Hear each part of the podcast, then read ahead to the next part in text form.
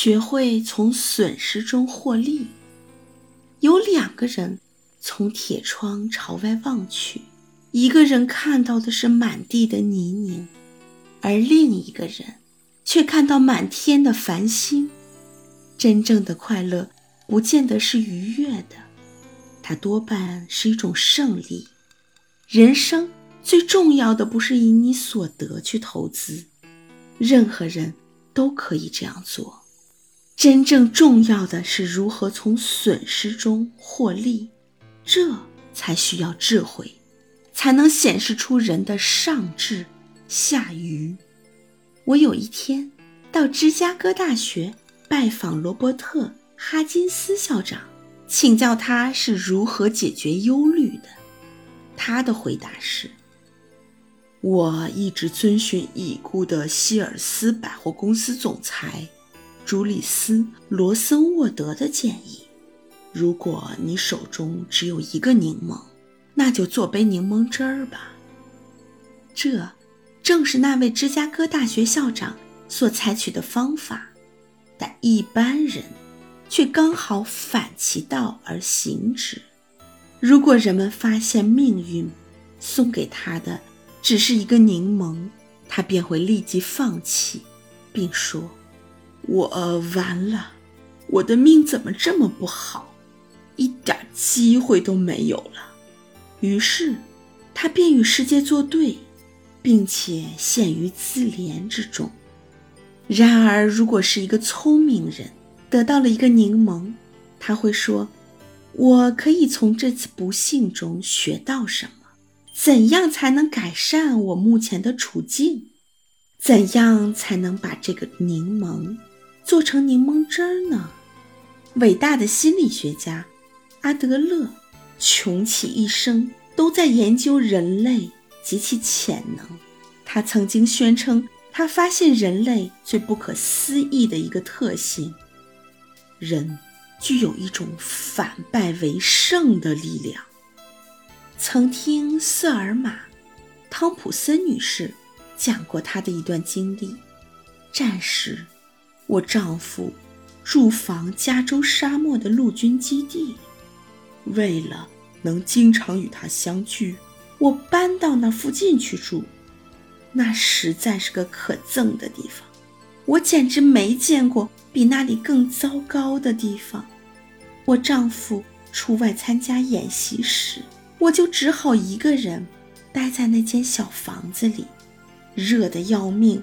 仙人掌树荫下的温度高达华氏一百二十五度，没有一个可以谈话的人。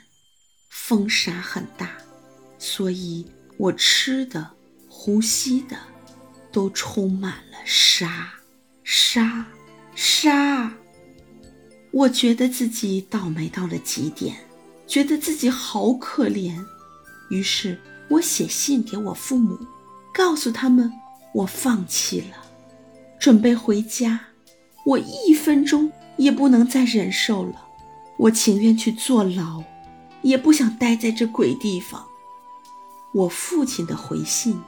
只有三行，这三句话常常缭绕在我心中，并改变了我的一生。有两个人从铁窗向外望去，一个人看到的是满地的泥泞，另一个人却看到了满天的繁星。我把这几句话反复念了好几遍。我觉得自己很丢脸，决定找出自己目前处境中的有利之处。我要找寻那一片星空。我开始与当地的居民交朋友，他们的反应令我感动。当我对他们的编织和陶艺表现出很大的兴趣时，他们会把拒绝卖给游客的心爱之物送给我。我研究各式各样的仙人掌以及当地植物。我试着多认识土拨鼠。我观看沙漠的黄昏，找寻三百万年前的贝壳化石。原来这片沙漠在三百万年前曾是海底。是什么带来了这些惊人的改变呢？沙漠并没有发生改变，改变的只是我自己，因为我的态度改变了。正是这种改变，使我有了一段精彩的人生经历。我所发现的新天地，令我觉得既刺激又兴奋。我着手写了一本书，一本小说。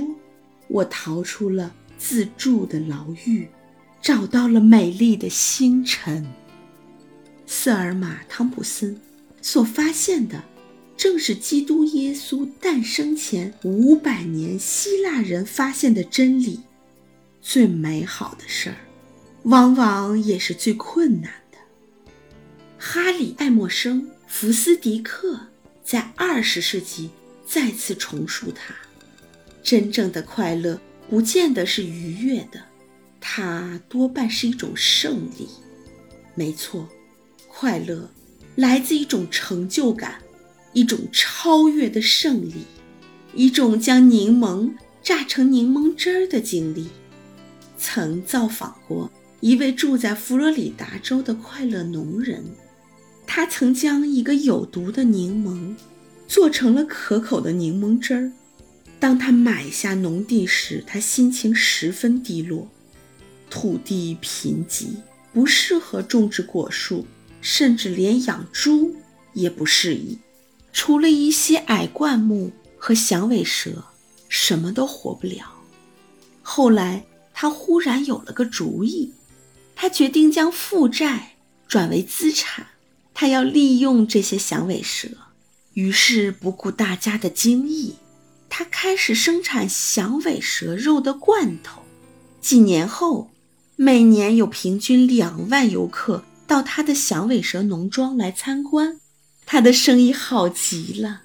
我亲眼目睹，毒液抽出后送往实验室，制作成血清，蛇皮以高价售给工厂，用来生产女鞋和皮包，蛇肉装罐运往世界各地。我买了一些当地风景明信片，到村中邮局去寄。发现邮戳盖着的是佛罗里达州响尾蛇村，可见当地人很是以这位把毒柠檬做成甜柠檬汁儿的农人而为荣。我旅行全美各地，常有幸见到一些能干的反亏为盈的人。人生最重要的不是以你的所得去做投资。任何人都可以这样做，真正重要的是如何从损失中获利，这才是智慧，也才能显示出人的上智下愚。伯利梭写这段话时，他已在一次火车意外中丧失了一条腿。我在纽约市教授成人教育课程时，发现很多人。都有一个很大的遗憾，是没有机会接受大学教育。他们似乎认为未进大学是一种缺陷，而实际上，许多成功的人士都没上过大学。因此，这一点并没有这么重要。我曾讲给学员们一个失学者的故事，他的童年非常的贫困，父亲去世后。靠父亲的朋友帮忙，才得以安葬。他的母亲必须在一家制伞工厂一天工作十小时，再带些零工回来做，做到晚上十一点。他就是在这种环境下长大的。有一次，他参加教会的戏剧表演，觉得表演非常有趣，于是就开始训练自己公众演说的能力。后来，也因此进入了政界。三十岁时，他已当选为纽约州议员。不过，对接受这种重大责任，他实际上还没有准备妥当。事实上，他亲口告诉我，他还搞不清楚州议员应该做些什么。他开始研读复杂的法案。这些法案对他来说就跟天书一样。他被选为森林委员会的一员，可是因为他从来不了解森林，所以他非常担心。他又被选入银行委员会，可是他连银行账户也没有，因此他十分的茫然。他告诉我，如果不是耻于向母亲承认自己的挫折感，他可能早就辞职不干了。绝望中，他决定一天研读十六个小时，把自己无知的酸柠檬做成知识的甜柠檬汁儿。因为这种努力，他由一位地方政治人物提升为全国性的政治人物。他的表现如此杰出，连《纽约时报》都尊称为纽约市最可敬爱的市民。他就是阿尔史密斯。